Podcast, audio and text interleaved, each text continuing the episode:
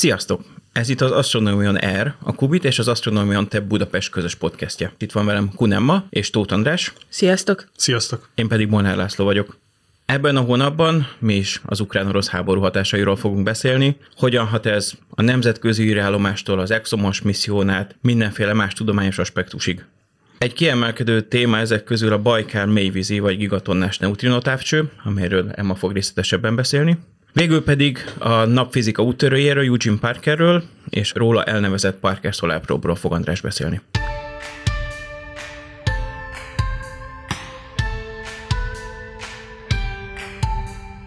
A 2022-nek valószínűleg a meghatározó eseménye lesz az ukrán-orosz háború, amely az élet minden területére hatással van, így a tudományra is. Nyilván nem ez a legfontosabb aspektusa ennek az egész konfliktusnak, viszont a mi szempontunkból ezt érdemes körüljárni, mivel a tudományos és technikai élet annyira összefonódik az egész bolygón, hogy mind az ukrán, mind az orosz résztvevő számos nemzetközi együttműködésben vesz részt, és az egyik oldalról az ukránoknál maga a folyamatban lévő háború az, ami akadályozza ezeknek a megvalósulását, az orosz oldalról pedig azok a szankciók, amik most már egyre jobban a tudományos életet is falakkal veszik körül, és ezek közül néhány a podcasthez kapcsolatos témát járnánk körül. Az egyik érdekes aspektusa, hogy Ukrajna a közeljövőben több csillagászati jellegű eseménynek is házigazdája lenne. Az egyik ilyen lett volna a Csillagászati és Aszofizikai Diákolimpia, amely idén nyáron Kijevben került volna megrendezésre. Tavaly télen itt jártak nálunk a tavalyi olimpiának az érmesei, illetve csapatvezetői.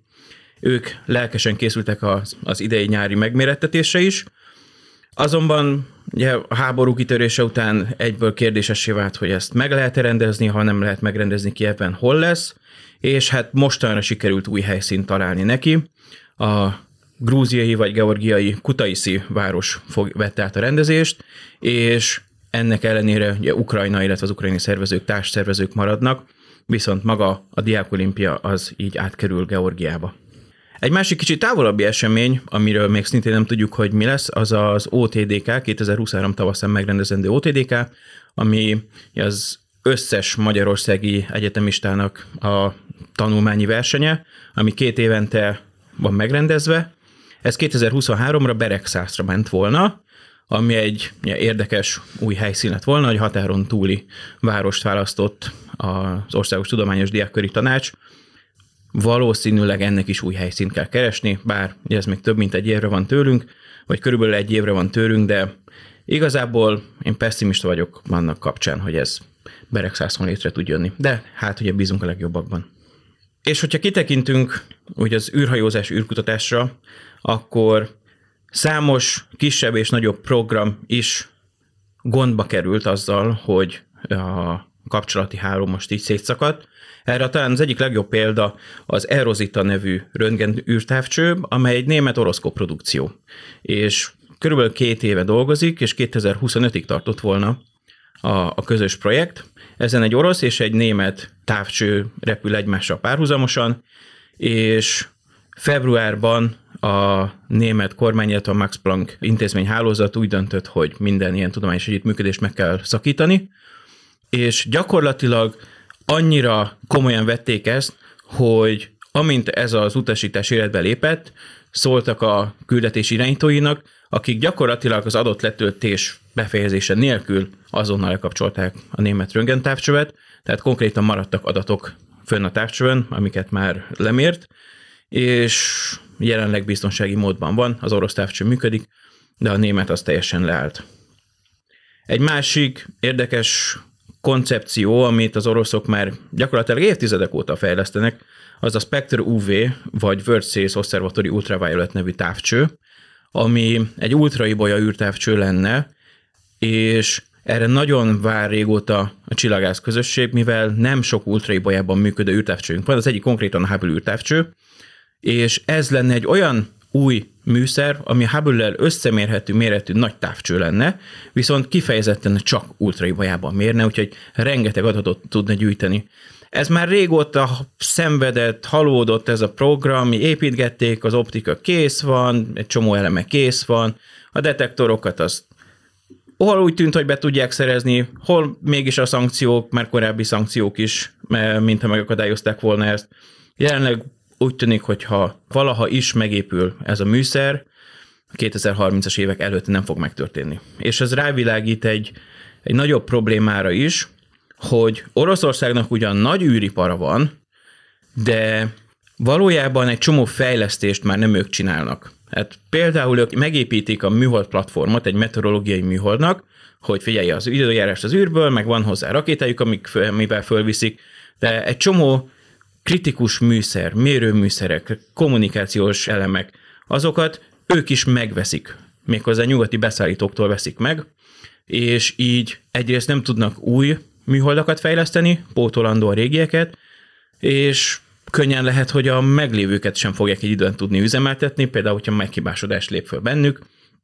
Ez igaz meteorológiai műholdakra, igaz telekommunikációs műholdakra is, úgyhogy hát ugyan van fogadkozás az oroszok részéről, hogy majd ők fejlesztenek házilag meg, majd a saját rakétáikon saját hasznos terheket visznek fel, de hogy gyakorlatban ezt nagyon nehéz látni, hogy hogyan valósulna meg. És fontos megjegyezni, hogy valójában Ukrajnának is van űripara, például rakétaalkatrészeket ők is gyártanak, az oroszoknak is gyártottak, nyugatra is gyártanak, az ÉZÁ-nak is van olyan rakétája, ami ukrán alkatrészekkel működik, ennek a gyártása is most jelenleg a háború miatt leállt, úgyhogy nagyon, nagyon széles körben terjednek ezek a hullámok, és ennek talán a két, az eddigieknél is fontosabb áldozata, az a nemzetközi űrállomási, illetve az Exomos misszió, amelyekről András fog beszélni. Miután Oroszország február 24-én megtámadta Ukrajnát, kérdésesé vált legalábbis hosszú távon a közel 190 milliárd dolláros összköltségű nemzetközi űrállomás jövője. A Qubiton február 25-én elemeztük a helyzetet, azóta sincs fennakadás az ISS-nek a működésében, de az nem egy túl jó jár, hogy az orosz Roszkosmos űrügynökség vezetője, Dimitri Rogozin többször rendkívül élesen kritizálta az Egyesült Államokat, illetve nyugati partnereit, részint az orosz űripart is célzó szankciókra reagálva, és azzal fenyegetett lényegében, hogy orosz Progress terrorűrhajó nélkül nem lesz biztosított az űrállomás megfelelő pályán tartása, amely szerinte ezért az Egyesült Államok vagy Európa területére is zuhanhat. Bár ugye való igaz, hogy az űrállomás pályáját az orosz Zvezda modul vagy a Progress hajtóművei egyengetik, ellensúlyozva a légkörfékező hatását vagy űrszemetet kikerülve. Ugyanerre képes egyébként az amerikai Cygnus teherűrhajó is. Tehát Rogozinnak a kirohanásai ellenére nincs pillanatnyilag veszélyben az űrállomás, de egyes szakértők szerint a tervezett 2030-as dátumnál, amikor az ISS működése befejeződne, akár a karrierje 5 évvel hamarabb is véget érhet, hogyha nem javul addig az üzemeltetésben egyértelműen egymásra utalt Egyesült Államok és Oroszország viszonya.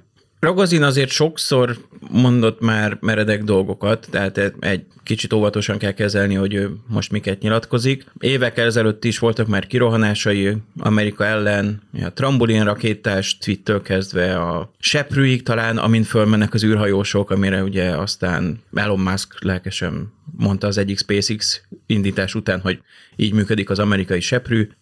De való igaz, hogy az ISS-nek a működtetése az egy kritikus kérdés.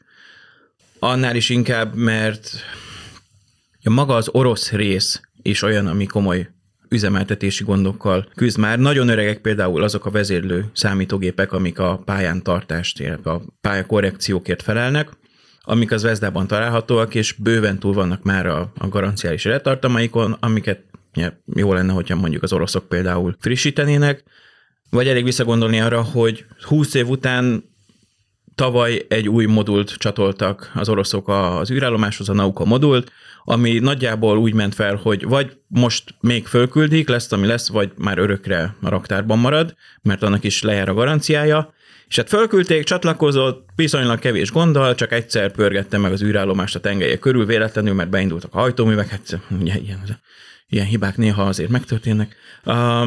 De egy további érdekes eleme volt most ennek az egésznek, hogy A háború kitörése után indult fel 3 új orosz űrhajós, akik beültek a Szojuszba, és felértek az űrállomásra, és kiléptek a Szojuszt az űrállomástól szétválasztó ajtón, és virikító sárga-kék overallokban jelentek meg, amitől azonnal leolvadt mindenkinek az agya, és nagyjából az most a megfejtés, hogy igen, a sárga-kék az véletlen volt, valószínűleg azért mentek, vagy vitték fel ezeket az overallokat, mert az egyetem, amely mindhárom orosz űrhajós tanult, annak a címere az sárga-kék, és már volt fönt ilyen űrruha. Ugyanakkor, amikor megkérdezték őket, hogy hoppá, mi ez a színösszállítás, arra nem azt válaszolták, hogy hát igen, ez az egyetemünk színei, hanem csak sejtelmesen vonogatták a szemöldöküket, hogy sok sárga anyag volt otthon. Én tartom magam az állásponthoz, hogy ez volt az, amit ők orosz állami alkalmazottként és vagy katonaként megtehettek, anélkül, hogy komolyan megütetnék volna a bokájukat. Ez tipikusan ez az olvasunk a sorok között, és akkor azt ha akarjuk, belelátjuk, ha akarjuk, nem típusú kiállás volt. Ennyire feszült a helyzet, és én most tért vissza, nem tudjuk, hogy az utolsó olyan Szojuz űrhajó-e, vagy sem, amin amerikai űrhajós utazott vissza a Földre. Ott is az történt, hogy a Szojuz leszállt Kazahsztánban, és azzal a mozdulattal az amerikai űrhajósok elindultak a NASA különgéppel haza, az orosz űrhajósok pedig az orosz különgéppel Moszkvába, úgyhogy ugye az űr az mindig is egy olyan terület volt, ahol a hidegháború alatt is létre tudott jönni amerikai-orosz együttműködés. Az jó kérdés, hogy ez most meddig tud fennmaradni. És hát az űrállomás még így is jobb helyzetben van, mint az Exomos küldetés. Ugye, amint arról Qubiton is beszámoltunk, az Európai Űrügynökség vezetője február 28-án már nagyon valószínűtlennek nevezte, tehát hogy ez 4 nappal vagyunk itt az orosz támadás után, nagyon valószínűtlennek nevezte az ExoMars program folytatódását, és az ESA tanács ezután március 17-én egyhangulag úgy döntött, hogy felfüggeszti az ExoMars programban az Oroszországgal való együttműködést. Ez pedig effektíve lehetetlenné teszi, hogy idén útnak tudjon indulni, mint ahogy ezt tervezték, az orosz hordozórakétát és leszállóegységet használó európai Rosalind Franklin marsjáró. És ezzel egy csapásra a küldetésnek a jövője is bizonytalanná vált, hiszen a marsjáró úgy jutott volna el a vörös bolygóra, hogy először egy orosz hordozórakétával elindul, majd egy európai egységgel utazik a Marshoz, ezután pedig egy orosz leszálló egységgel és leszállási rendszerrel landol azon. Bár az ESA alternatív megoldásokat fog keresni a marsjáró indítására, a már egyébként sok éves csúszásban lévő, egyszer a leszálló rendszer problémái és a COVID-járvány miatt elhalasztott indítás akár 2028-ra vagy 2030-ra is csúszhat, és szakértők jelenleg még szkeptikusak azt illetően is, hogy a NASA képes-e a saját marskutatási programjának kihívásai mellett, kifejezetten a marsi mintavisszahozat arra kell gondolni, hogy emellett képes-e az ESA-nak egy plusz leszállóegységet biztosítani. Szegény ExoMars, szegény európai Mars kutatás. Szegény európai bolygókutatók. Szegény európai bolygókutatók. Hát szegény orosz bolygókutatók, talán ezt is mondhatjuk. Ugye ez azért nagyon nehéz sztori, mert az oroszok elég sok műveletben már rutinszerűen vettek részt, ugye a rakétaindítások, összeszerelések, stb. És hogyha az ESA, NASA talál egy másik lehetőséget, amivel ki tudják építeni ezt a rutinszerű működést, akkor nagyon nehéz lesz utána visszatérni az orosz kollégákhoz. Hát reméljük nem így lesz, de nagy eséllyel most így elvágódtak szegények, orosz kollégák ezektől a dolgoktól, és ez nem jó.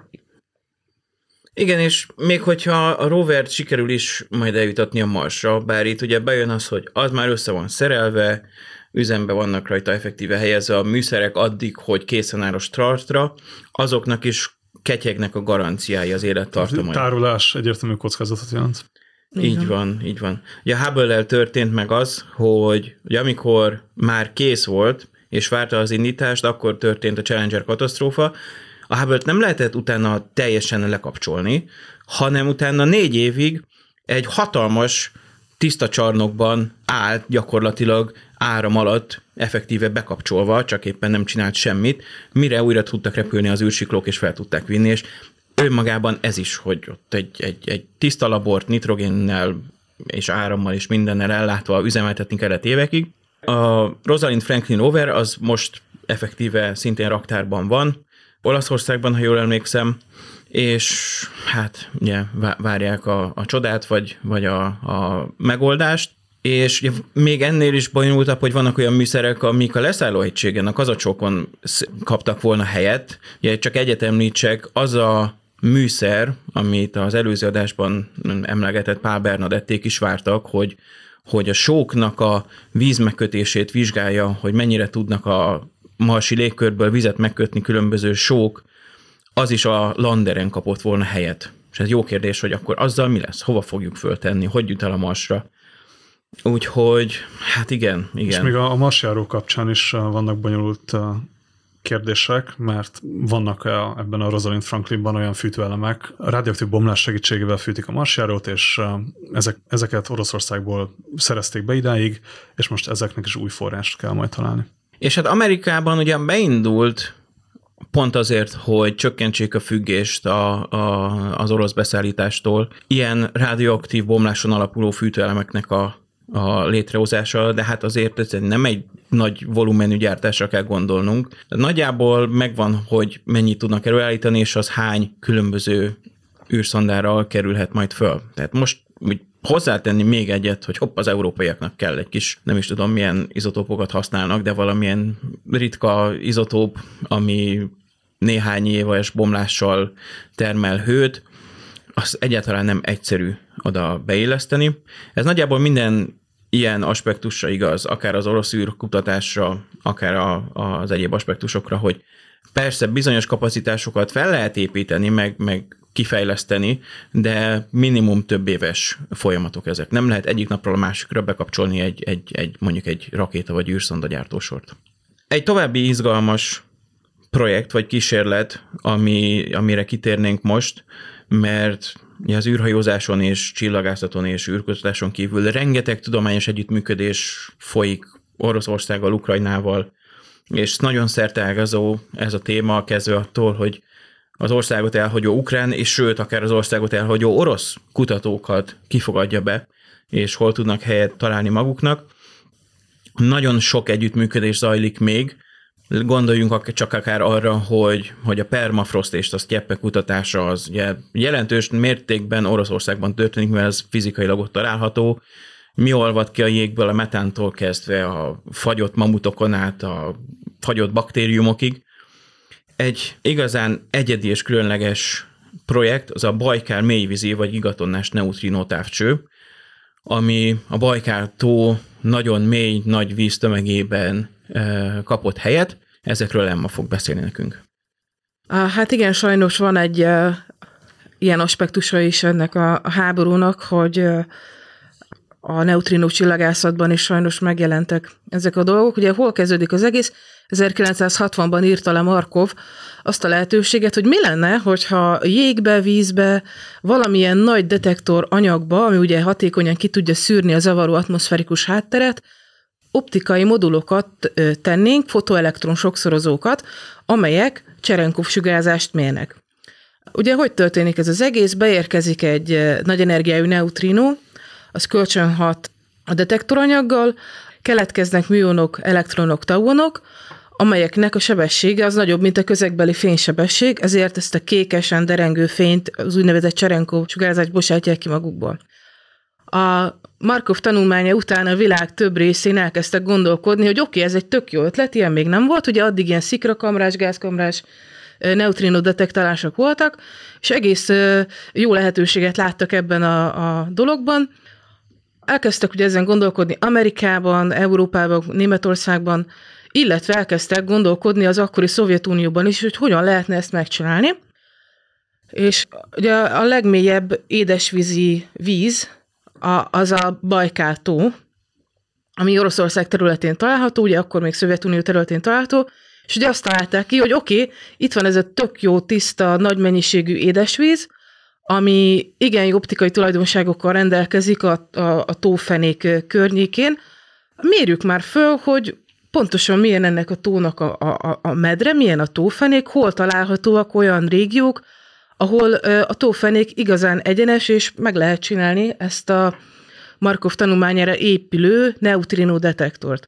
Így elkezdtek gondolkodni, és 1980-ban a Bajkál-tó déli részén meg is építették az első laboratóriumot, ahonnan irányították ugye a Bajkál-tó déli részén települő, akkor még Bajkál mélyvízi neutrínó teleszkópnak nevezett kísérletet, ami úgy nézett ki, hogy ugye felmérték a tófeneket, és ugye megtalálták azt a régiót, ahol 1366 méter, 1367 méter között változik a vízfelszín alatti mélysége a tófenéknek, tehát egy egészen, ugye nincsenek itt tektonikai mozgások, egy igazán stabil, egyenes tófeneket találtak, és ugye elkezdték oda telepíteni ezeket a füzéreket, amelyekre az optikai modulokat egyébként egész hasonló módon, mint az Ice Cube, ugye a déli sarki neutrino detektornál erről már ugye beszéltünk többször, ugye elkezdték telepíteni ezeket a füzéreket, és 1990-1998 között az első stringeket ugye meg is építették. Most maga a Bajkál mélyvízi neutrínó teleszkóp az az Egyesített Atomkutató Intézetnek a projektje, ugye ez egy orosz intézet, ami, ami az elődből az Orosz Tudományos Akadémiából formálódott. Egyébként nagyon érdekes ez az intézet, Dubnában található Oroszországban, egy nagyjából 110 kilométerre Moszkvától, itt elég jó eredményeket értek el, több, ha jól számolom, akár 8 elemet is kimutattak, amelyeket nagyjából, leginkább mesterségesen előállított elemek, de igen sikeres maga az intézet, és ugye a Bajkál experiment, vagy Bajkál kísérletet ők dajkálják a mai napig. A maga a neutrino teleszkóp még az elején, amikor Bajkál mélyvízi neutrino teleszkópnak hívták, akkor főleg atmoszferikus mionfluxust mért, tehát kozmikus sugarak ugye találkoznak a földi légkörrel, létrejönnek ezek a Cserenkov sugárzó részecskék, és ugye ezeket mérte. Amikor elkészült 1998-ban az utolsó 200. stringet is leeresztették, akkor egy 700 napos mérési ciklus alatt 320 millió ilyen eseményt detektáltak, ami igazából teljesen átlagosnak mondható. Tök sikeres volt a projekt, bekapcsolódtak sötét anyagkutatásba, ugye keresték azokat a részecskéket, amelyek a sötét anyagot létrehozhatják, vagy ugye sötét anyag jelöltek, például ugye a WIMP-ek, erről már volt szó egy korábbi podcastben, bekapcsolódtak galaxis fejlődéstől kezdve az összes olyan témakörbe, asztrofizikai témakörbe, amelyeknek ugye az az igénye, hogy legyen egy nagy energiás részecske mérés, egy nagy energiás részecske fluxus mérése. Úgyhogy tök sikeres volt a projekt, el is döntötték, hogy oké, itt van ez a pár string, akkor tegyünk még hozzá néhányat, és elkezdték 2005-ben upgrade-elni, vagy fejleszteni a Bajkál mélyvízi neutrino detektort, a Bajkál Gigaton Volume Detektorrá, vagy Bajkál GVDV, ami annyit jelent, hogy még a háború előtt az voltak a tervek 2021-ben, hogy 2027-re befejezik az 1 köbkilométernyi bajkáli víz befüzérezését. Az elején mondta, hogy 1980-ban építették meg azt a laboratóriumot, ahova befutnak az optikai kábelek ugye a füzérektől.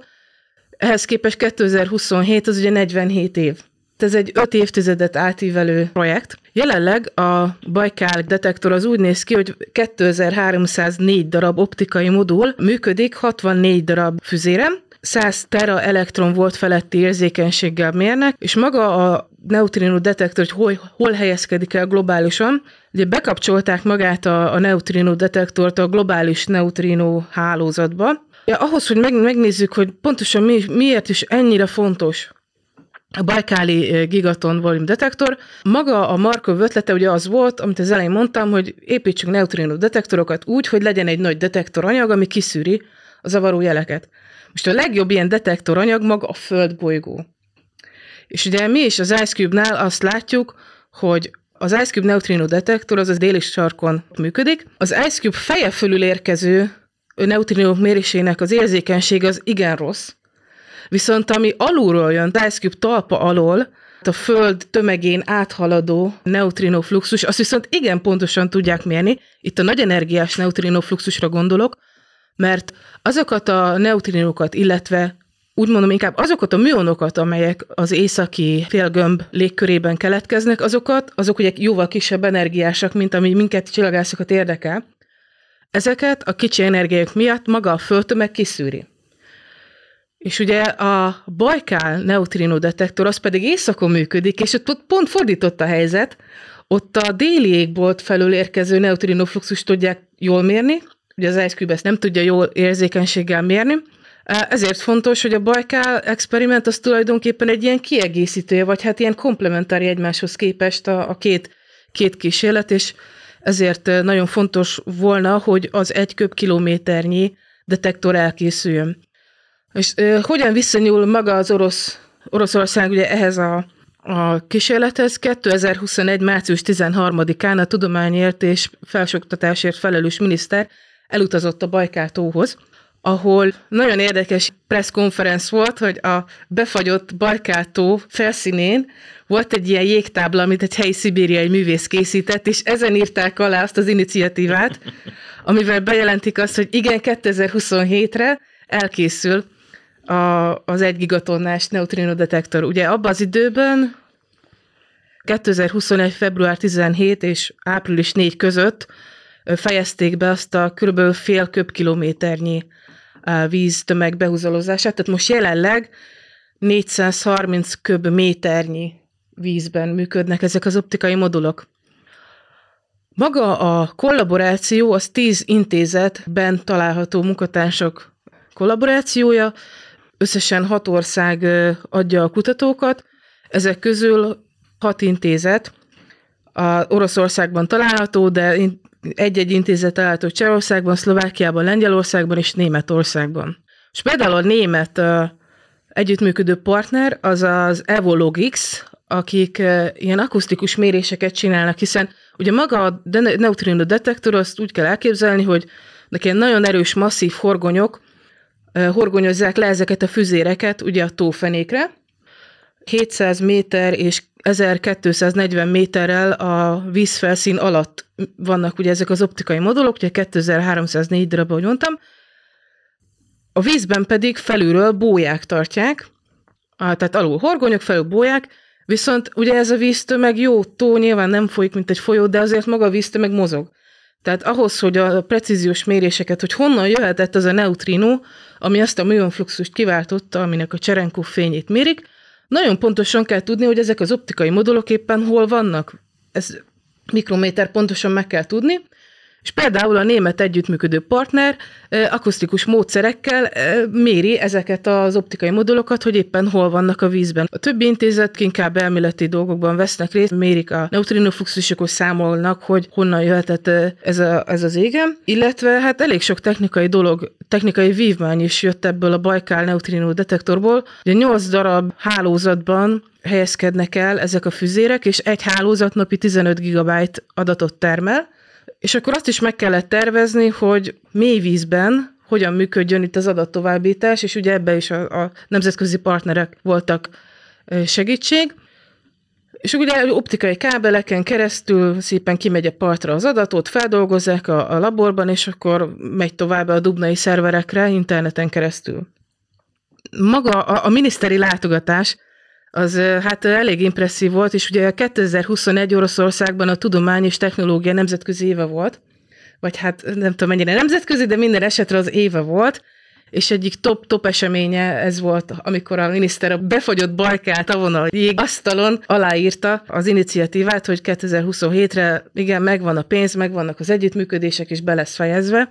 Személyes élmény, van egy konferencia, amit 74-5 éve rendeznek, ICRC, International Cosmic Ray Conference, ahol tavaly én is részt vettem, ez egy 2 hetes előadássorozat, a világ minden részéről a nagy energiás asztrofizikának mindenféle fajta ágával foglalkozó kutatók összegyűlnek, van, aki a technológiáról beszél főleg, van, aki azért általában inkább a csillagászati asztrofizikai vonatkoztatásokról, és az egyik ilyen előadó Zanaris Zilki Baer volt, elnézést, remélem jól mondom a nevét, aki a Bajkál-tavi kísérletről beszélt, konkrétan ugye a Bajkál gigatonnás térfogatú detektorról, és emlékszem, hogy mi ez a neutrino, de nem tudtam én sem elképzelni, hogy mi ez, és baromi jó előadást tartott, egy 30 perces plenáris meghívott előadást tartott, rengeteg, szerintem azon a napon az ő előadásához volt a legtöbb kérdés, és így emlékszem, hogy elboltunk ám, hogy úristen, mennyi mindent csinálnak, és milyen ügyesek, és tök jó az egész. meg tényleg bemutat, hogy mennyire szükség van magára a detektorra, ugye pont amit az előbb mondtam, arra helyez főleg a hangsúlyt, hogy az érzékenység, ugye az északi, illetve bocsánat, a délékbolt felül érzékenységnek a megadása tulajdonképpen. Na most ez az orosz-ukrán háború válság miatt ez kérdésesé vált, hogy ez hogyan fog folytatódni. Tehát utána próbáltam nézni, van-e már erre valami ötlet, de egyelőre maga a neutrino detektornak a honlapja egy ilyen, hát nem túl informatív. Szóval sajnos ezt nem tudom most így tényekkel, vagy hát akár tervekkel alátámasztani, hogy mi történhet magával a detektorral. 2027-re be kellene fejezni, de valószínűleg nem fog megtörténni, hiszen az orosz vezetés azt kérte, ami hát önként és dalolva, azaz kötelezően az orosz kutatók lehetőleg fejezzék be a nemzetközi partnerekkel való együttműködést, és ugye a Bajkál Neutrino Detektorban azért igen nagy szerepet vállalnak a nemzetközi partnerek, és hogyha ez az egész így le lesz állítva, hát valószínűleg a félköbkilométerre el tud ketyegni maga a neutrino detektor, de hát nem ez lett volna a cél. Hát reméljük azért majd valami történik, vagy tud valahogy működni ez az egész. És hát ugye itt is előjön az, hogy például itt az egyes detektoroknak a helyzetét mérő eredményeket az beszállító hozta Oroszországon kívülről, az utánpótlás is megszakadt. És ugye amit említettél, hogy tavaly még nemzetközi konferenciákon adtak elő orosz kutatók, ez is úgy tűnik, hogy most erre is egy komoly csapást mértek Oroszországon belülről, ugyanis hát igazából nem tudom, hogy milyen indokokra hivatkozva, azért, hogy az orosz kutatók nem menjenek külföldre és felejtsék ott magukat, vagy csak bemutatni a világnak ezen a szinten is, de a következő egy évre kormányzati szinten betiltották, hogy orosz kutatók külföldi konferenciákra mehessenek, így teljesen gyakorlatilag leállítva a tudományos együttműködéseknek ezt a válfaját is.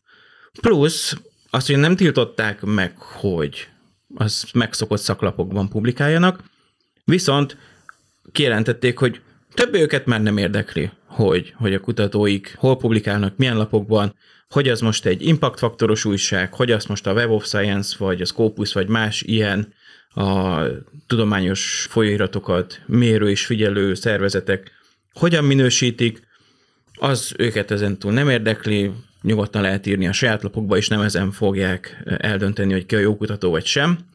Ami úgy befele nyilván azt mondja az ember, hogy jó, hát végül is mindegy, hát az ember publikálja az eredményeit, aztán kész. Viszont szintén nemzetközileg ez egy nagyon nagy csapás valójában az orosz kutatók számára, hiszen egyáltalán nem mindegy, hogy te a felfedezésedet a Nature-be küldöd be, vagy az orosz bélyeggyűjtők lapjába például. És ugye ez megint csak a történelem ismétlődése, hiszen az 50-es, 60-as években, akár még 70-es években is létezett ugyanez, hogy az orosz kutatók sokszor csak oroszul az orosz szaklapokban publikáltak, és emiatt gyakran, vagy hát nem tudjuk, hogy milyen gyakran, de többször elsikadtak eredmények, vagy csak utólag jutott a világ tudomására, miután valaki lefordította mondjuk azt az adott szakcikket, hogy hoppá, hát ezt az orosz tudósok is felfedezték már így mellesleg. És ugye tegyük hozzá, hogy akár az orosz, de mondhatom, hogy akár még a magyar kutatók számára is az versenyhátrány, hogy nem az anyanyelven kell írni, hogy olyan helyekre kell írni, vagy eljutni konferenciákra, amik azért sok pénzbe kerülnek, egy amerikai konferenciára például elmenni, vagy egy fizetős szaklapban megjelentetni cikket, az ránk nagyobb anyagi terhet mér, meg nyilván egy orosz kutatóra még nagyobb anyagi terhet mér. De valójában ez volt az a standard, amit igyekezett mindenki elérni, hogy nemzetközileg is komolyan vegyék, és felkeltse a figyelmet, azzal, hogy most minden ilyen követelményt lényegében eltöröltek, és igazából nem kívánatosnak nyilvánítottak az orosz tudományban, ez valószínűleg évtizedes károkat fog mérni az orosz tudományra. Hát hadd említsek még egy példát. Az orosz kollégák, ők hagyományosan nagyon ügyesek, és nagyon aktívak a rádiócsillagászatban is. Említem itt a Radio Astront, ami ugye űrvilágbiját csinált, Tehát a világon elérhető legfinomabb szögfelbontással térképezi fel a rádióégboltot. Mi is egy nagyon érdekes forrás kapcsán felvettük a kapcsolatot az orosz kollégákkal, akik küldtek a Ratan 600 méteres rádióteleszkópból származó méréseiből származó adatokat. Na most azt nem tudom, hogy a következő egy évben, vagy a következő években, ha írunk egy levelet a kollégáknak, hogy itt van ez a tök érdekes forrás, mi ezt csináltuk, azt csináltuk, de nem találunk mondjuk publikus adatokat, mondjuk egy fénygörbét, vagy bármit, amit esetleg ők mérhetnek, csak éppen nem publikus, akkor eddig ugye az volt, hogy e-mailben, tessék, itt van, és akkor legfeljebb társszerzők, vagy köszönetet nyilvánítunk. Tehát ez így tök olajozottan működik. Hát nem tudom, hogy ez a közeljövőben, vagy akár a középtávol jövőben ez hogyan fog működni, nem egy ilyen orosz, ilyen no reply üzenet jön vissza a nemzetközi doménekre, mert hogy kérdéses az egész. Konkrétan voltak már ilyen körlevelek e-mail listákon, amik hát aggodalmukat fejezték ki a körlevelek megírói, hogy ez hogyan fog működni. Nem tudni, senki nem tud semmit most még. Az látszik, hogy most egy komoly vasfüggöny emelkedik újra Oroszország köré, amit a világ is emel köré, és ők maguk is építenek fölfele. Úgyhogy nincsenek igazán jó kilátásai, akár a nemzetközi együttműködésnek, akár az orosz kutatóknak. Ehhez képest az ukrán kutatók még mindig jobb helyzetben vannak, hiszen nekik lehet, hogy lebombázzák a kutatóintézetüket, viszont még mindig számíthatnak nemzetközi segítségre. Akár felépíteni azokat a kutatóintézeteket, akár még ha csak ideiglenesen is, de bármilyen pályázatokkal, ugye itt CFK-ban is vannak ilyen ötletelések, vagy hát ezt Laca, te valószínűleg jobban tudod, hogy ezek milyen fázisban vannak, de több ilyen e-mailt láttam külföldi partnerektől, főleg német partnereimtől, hogy oké, itt van valamilyen pályázat, és akkor ha ismertek ukrán hallgatókat, főként hallgatókra vonatkoztak ezek, de akár posztdokokat vagy kutatókat, akik keresnek valamilyen lehetőséget, akkor itt van ez egy nagy pályázat, például német kollégák elnyerték előző év végén, akkor továbbítsátok, én is több e-mailt továbbítottam, akit tudtam, hogy vannak ukrán kollégái, ha esetleg érdeklődnek, akkor ott van lehetőség, menjenek. Most az orosz kollégákat is nyilván szívesen befogadják, hiszen azért a tudomány általában pacifista. Én egy kárpátaljai magyar tudósról tudok, akit befogadott már a CFK, legalább rövid távon. Jó, hát eddig nem túl szívderítő dolgokról beszéltünk, most evezünk egy kicsit más vizekre, és Andrásnak átadom a szót, aki a napkutatás egyik legnagyobb alakjáról és a róla elvezett űrszondáról fog beszélni. Szomorú hónap volt a március a fizikában is, ugyanis 94 éves korában március 15-én elhunyt Eugene Newman Parker, amerikai napfizikus, aki talán arról a leghíresebb, hogy az 1950-es években kidolgozta a szuperszonikus napszél hipotézisét, illetve előrejelezte a nap mágneses mezőinek külső naprendszerbeli spirális alakját, amit később Parker spirálnak neveztek el, és ezeket az előrejelzéseit később űrszondák megfigyelései igazolták. És egyébként kutató munkája során a napkorona megértésével, a napkorona folyamatainak megértésével is hosszan foglalkozott. Ezért érthető, hogy a NASA Eugene Parkerről nevezte el a 2018. augusztusában indított napkutató űrszondáját, a Parker Solar Probe-ot, amely minden szempontból rekordokat dönt, a naphoz valaha legközelebb merjeszkedő és leggyorsabb űreszköz. 2024-ben a csillagot 9 napsugárnyira, azaz hozzávetőleg 6,2 millió kilométerre fogja megközelíteni. Három a napkutatásban alapvető fontosságú kérdésre adhat választ. Egyrészt azt szeretnék a kutatók tudni, hogy miért 300-szor forróbb a napkorona, mint a nap fotoszférája, hogyan ér el a napszél hirtelen óriási sebességeket, és miként lehetséges, hogy nagyon nagy energiájú részecskék a fénysebesség több mint felével távoznak a csillagtól. Ahhoz, hogy ezeket a méréseket a Parker el tudja végezni, szélsőséges környezetbe kell eljutnia a napkorona külső régiójába, és ennek a túlélésére a legnagyobb közelség esetén 1400 fokosra forrósodó szén-szén kompozit hővédő pajzsal, vízhűtéssel és nagyfokú autonómiával rendelkezik, hogy a hővédő pajzsát minden körülmények közt megfelelően a nap felé tartsa A Parker Solar Probe 4 műszerrel vizsgálja a napot és környezetét. Ezek közül talán a WISPR képalkotót emelném most ki, amiről később is szó lesz. És hát 2019 végén a Qubitnál megpróbáltuk összefoglalni, hogy mit ért el a Parker. Első felfedezései dinamikusan változó és vártnál gyorsabban forgó, csillag körül gyorsabban forgó napszelet tártak fel, észlelte a nap körüli pormentes zónát, valamint a mágneses térnek a napszélben való hirtelen megfordulását tárta föl.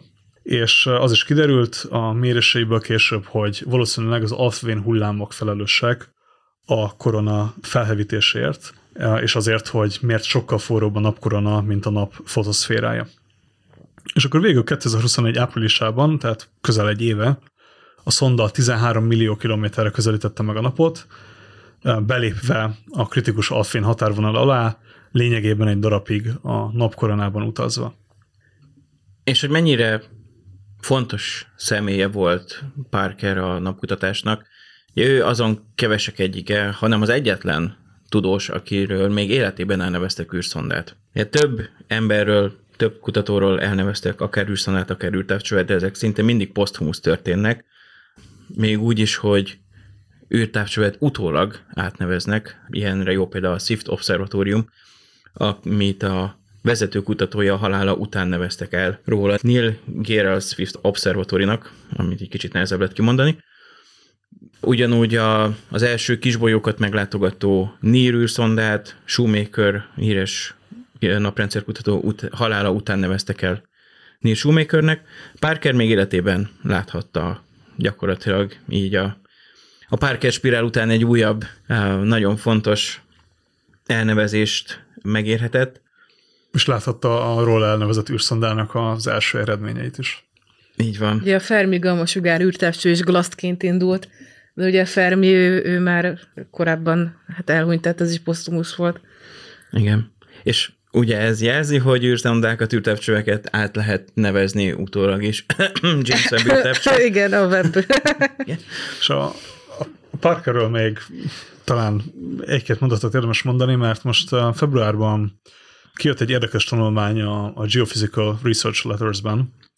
Brian Wood és kollégái nem a napot vizsgálták az űrszondával, hanem a Vénusz felszínéről készített felvételekről számoltak be, ami ugye azért különleges, mert a normál esetben a Vénusz egy vastag és optikai tartományban szinte átlátszatlan légkörrel rendelkezik, azaz egy űrszonda, ami a Vénusz körül kering, nem tudja egyszerűen optikai tartományban megfigyelni a felszínét, annak a feltárásához általában radaros mérésekre van szükség.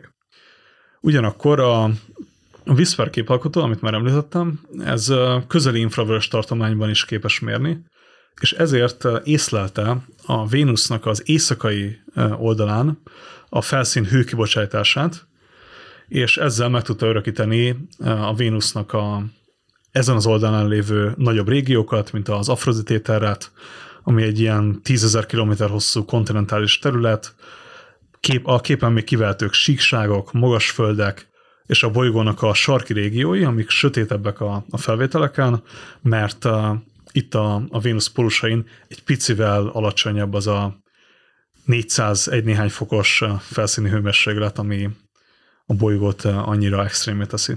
A Vénusznak a kutatása az minden eszközzel művelendő, mivel egy nagyon érdekes bolygó, ilyen látszólag nagyon hasonlít a Földre, és hogyha közelebbről megnézzük, akkor meg marhára nem hasonlít a Földre.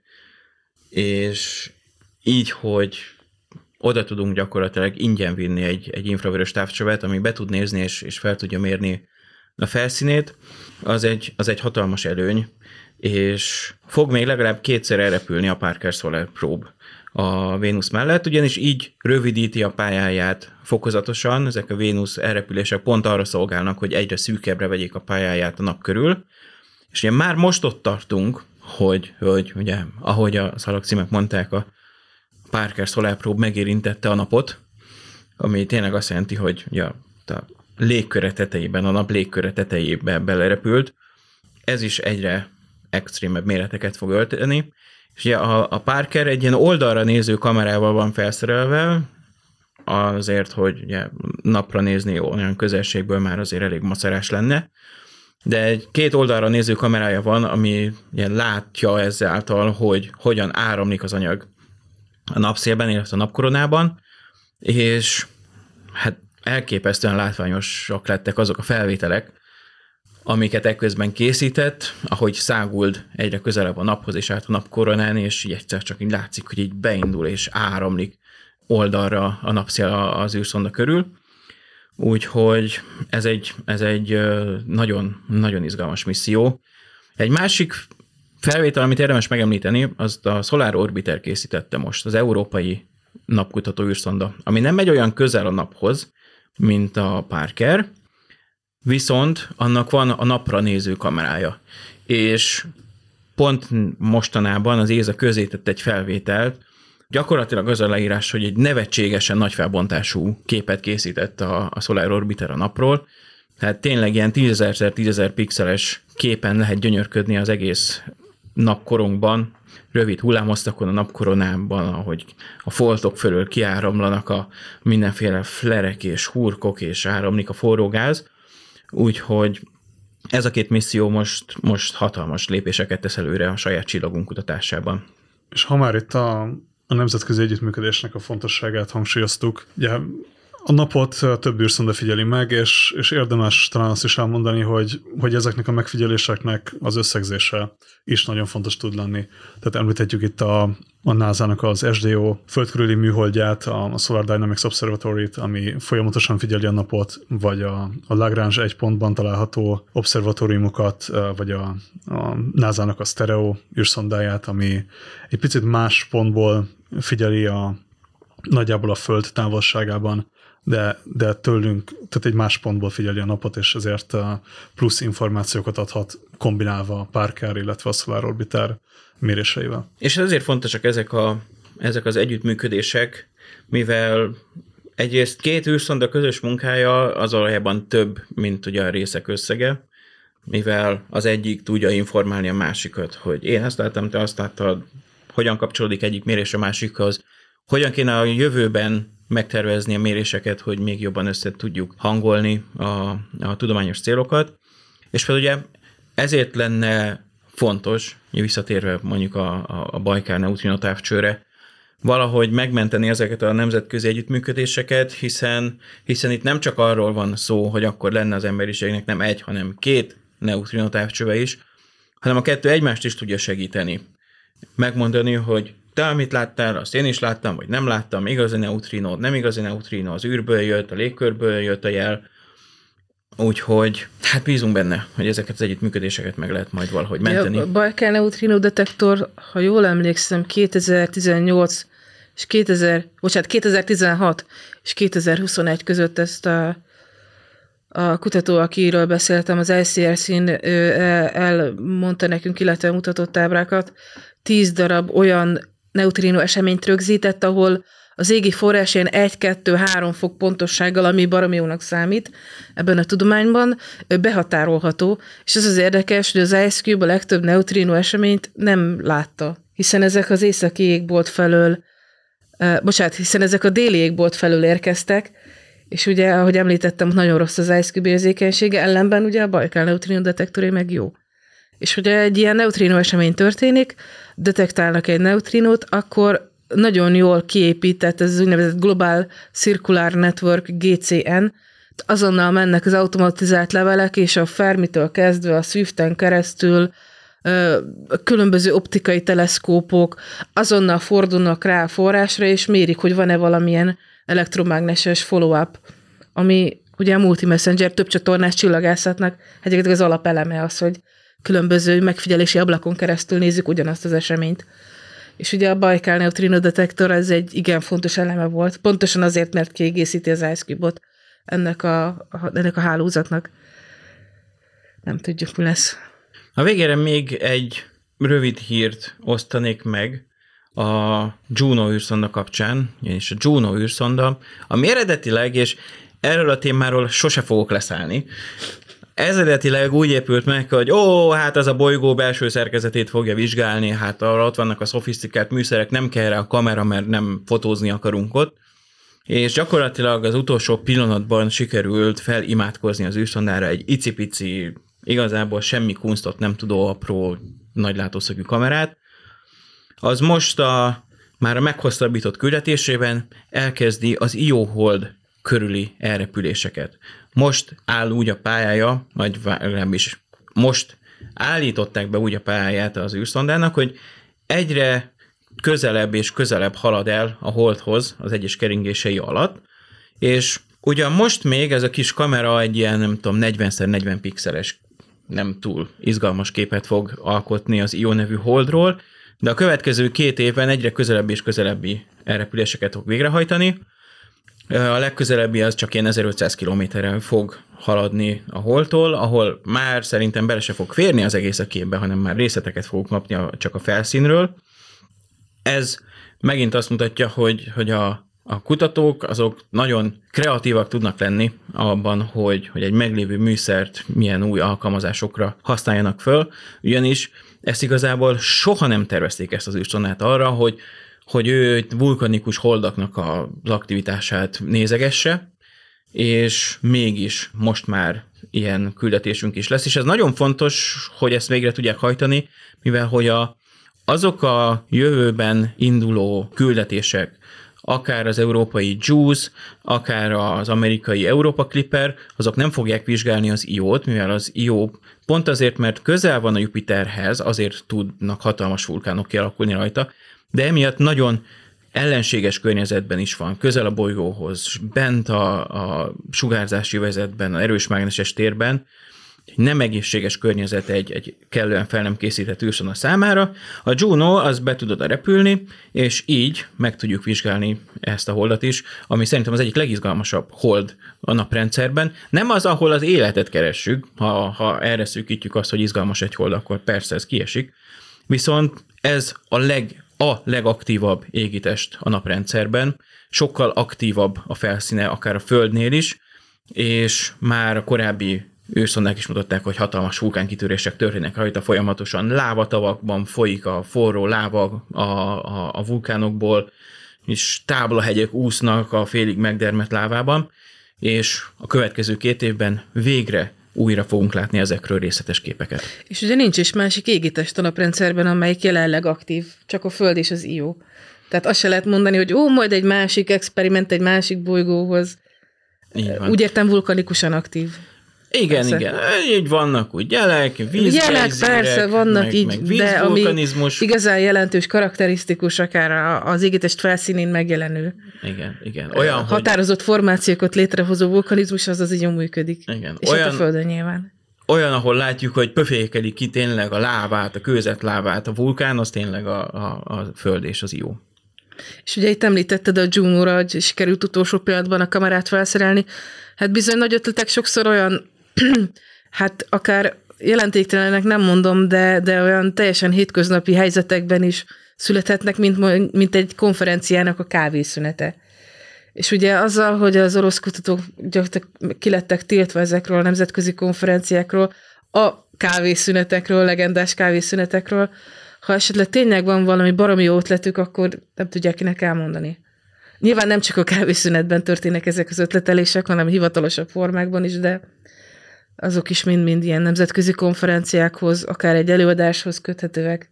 Azért a reményt fel tudjuk csillantani, hogy talán a tudományos együttműködések lesznek az egyik ilyen kis ék, amit így az új 21. századi vasfüggönybe be lehet szúrni, és egy kicsit nyitva tartani a kapcsolatokat. Ez volt az Astronomion Air. Nagyrészt ukrán-orosz ügyi, de szerencsére más tudományos eredményekkel is foglalkozó adása. Köszönjük, hogy ismét velünk tartottatok. Köszönöm műsorvezető társaimnak, Emmának és Andrásnak az e-havi együttműködést. Találkozunk legközelebb. Sziasztok! Sziasztok! Sziasztok!